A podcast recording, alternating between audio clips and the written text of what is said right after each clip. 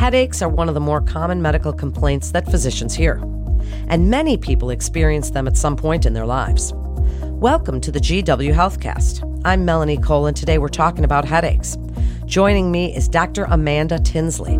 She's a neurologist and the director of the GW Headache Center, and she's affiliated with the George Washington University Hospital. Welcome to the show, Dr. Tinsley. Do we know why we get headaches? Do we even know what they are? That's a great question.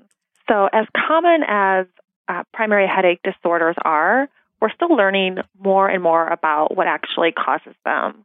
So, for example, migraine headaches, one of the most common types of uh, primary headache disorders, um, we're learning more and more that actually the cause of it is an imbalance of proteins uh, in the trigeminal system in the brain.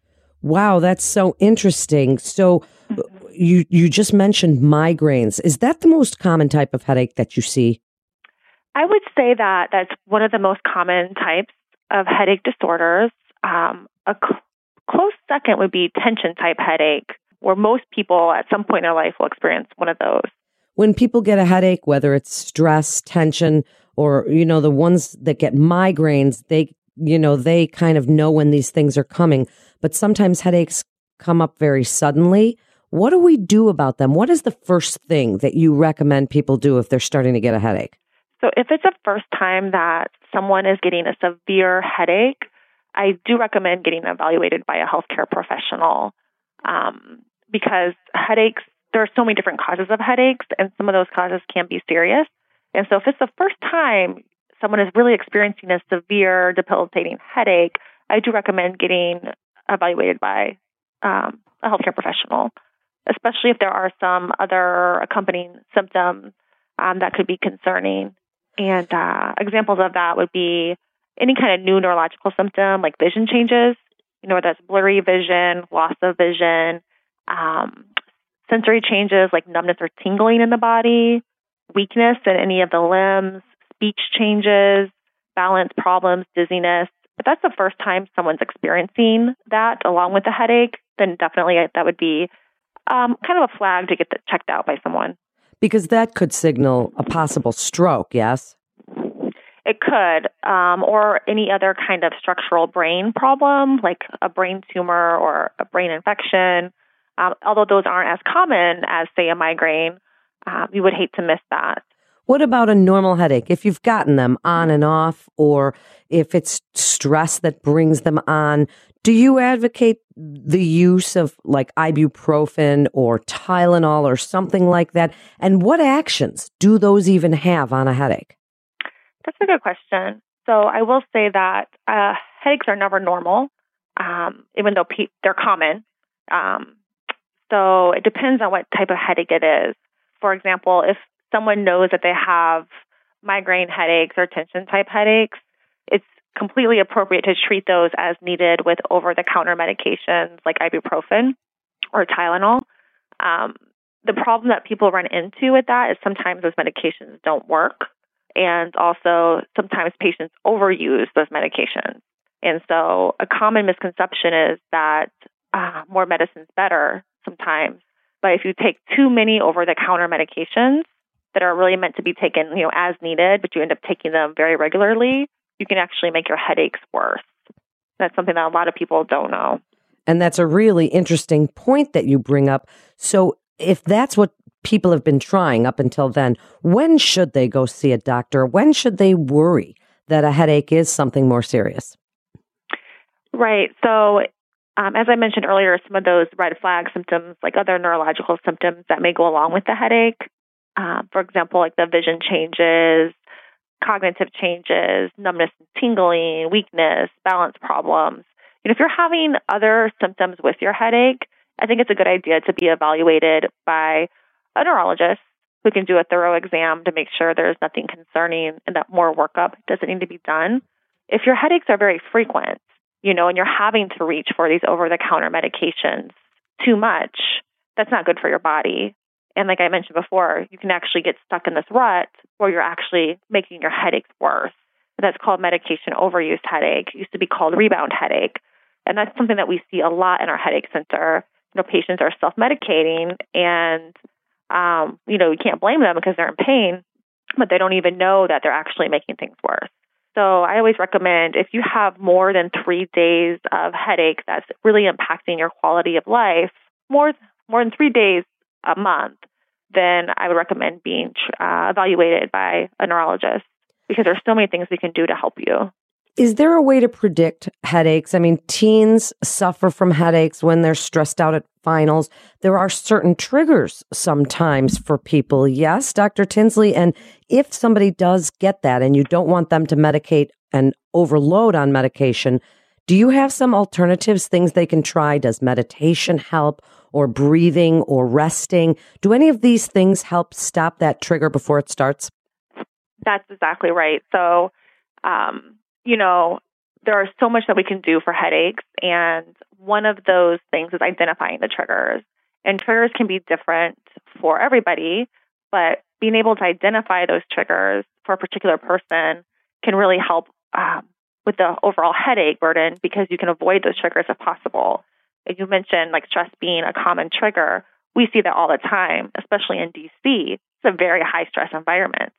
And um, so stress reduction techniques are very important for headache patients. And that can be in the form of meditation, breathing exercises, yoga, uh, exercising in general can help uh, reduce stress levels. That's a huge trigger for a lot of our patients.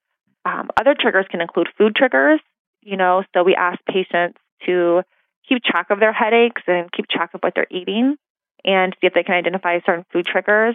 Some of them you've probably heard of, you know, like chocolate or red wine um, can be migraine triggers, but there are other ones that are not as intuitive, like avocado and prunes and figs and just a whole variety. And everyone's different. So it's identifying for that particular person what triggers their headache. And, you know, other things like sleep deprivation, uh, skipping meals, drinking too much caffeine or alcohol, uh, dehydration, not sleeping well. That's another big one that we see. A lot of patients um, struggle with insomnia or even sleep apnea. And so, really, you need to kind of take care of the whole person because so many things can impact headaches and trigger them. So, identifying triggers, I think, is a huge part of what we do at our headache center. But even if you do everything right and you avoid the triggers and you modify your lifestyle, you may still have headaches. And you just segued beautifully into my next question because GWMFA has a headache center. Why is a center helpful when treating headaches and who should consider going there? So, our headache center um, opened its doors back in 2015, and our mission is to help patients um, with their headaches. We want to reduce the burden that headaches have on patients' lives, so decrease the frequency, decrease the severity, and we do that by using, you know, evidence-based therapies. Um, it's a really exciting time for headaches. There's newer and newer medications and alternative therapies coming out all the time, and um, so we like to give our patients access to those. We like to work with our patients. We really look at this as a relationship where the patients are empowered to better understand their headache disorder and so that they can better treat the, their headache. One thing, there are two services in particular that we offer that gives us an edge, I think, over other um, neurology clinics. One is that we have a headache rescue room. And this is a room where patients can come if they're having a severe migraine that is not breaking with self administered therapies.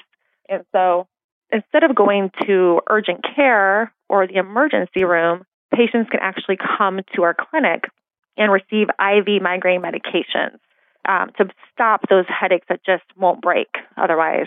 It's very convenient for these patients because going to a bright, loud ER where you have to wait for hours to be assessed by a physician is the last thing you want to do when you have a severe migraine.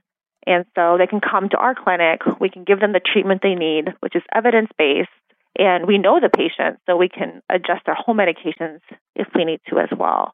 So that's one service that we're very proud of. Our patients really like that. Um, it leads to uh, better patient outcomes and patient satisfaction.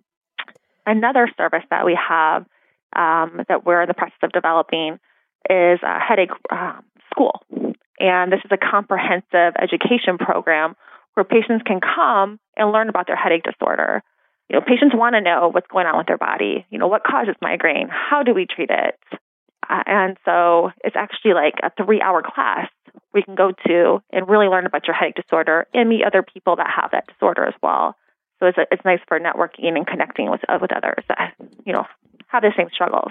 Great information. Wrap it up for us, Dr. Tinsley, and how patients can partner with the physicians to achieve their best results and what you want people to know about the importance of recognizing headache triggers so hopefully they can stave them off. Yes. So I think education is the most important piece of this. I think understanding what's going on with your body is so important. Um, otherwise, you're not going to be able to, um, you know, know why you're taking the medication, know when to take your medication. And so, working one on one with a headache specialist is really a great way. Um, you know, working as a team to uh, help identify your triggers and help come up with a plan for you individually. There's so many different options out there. It's a little overwhelming as far it's a good thing. We have more and more medications, more and more therapies, but it's a little bit overwhelming.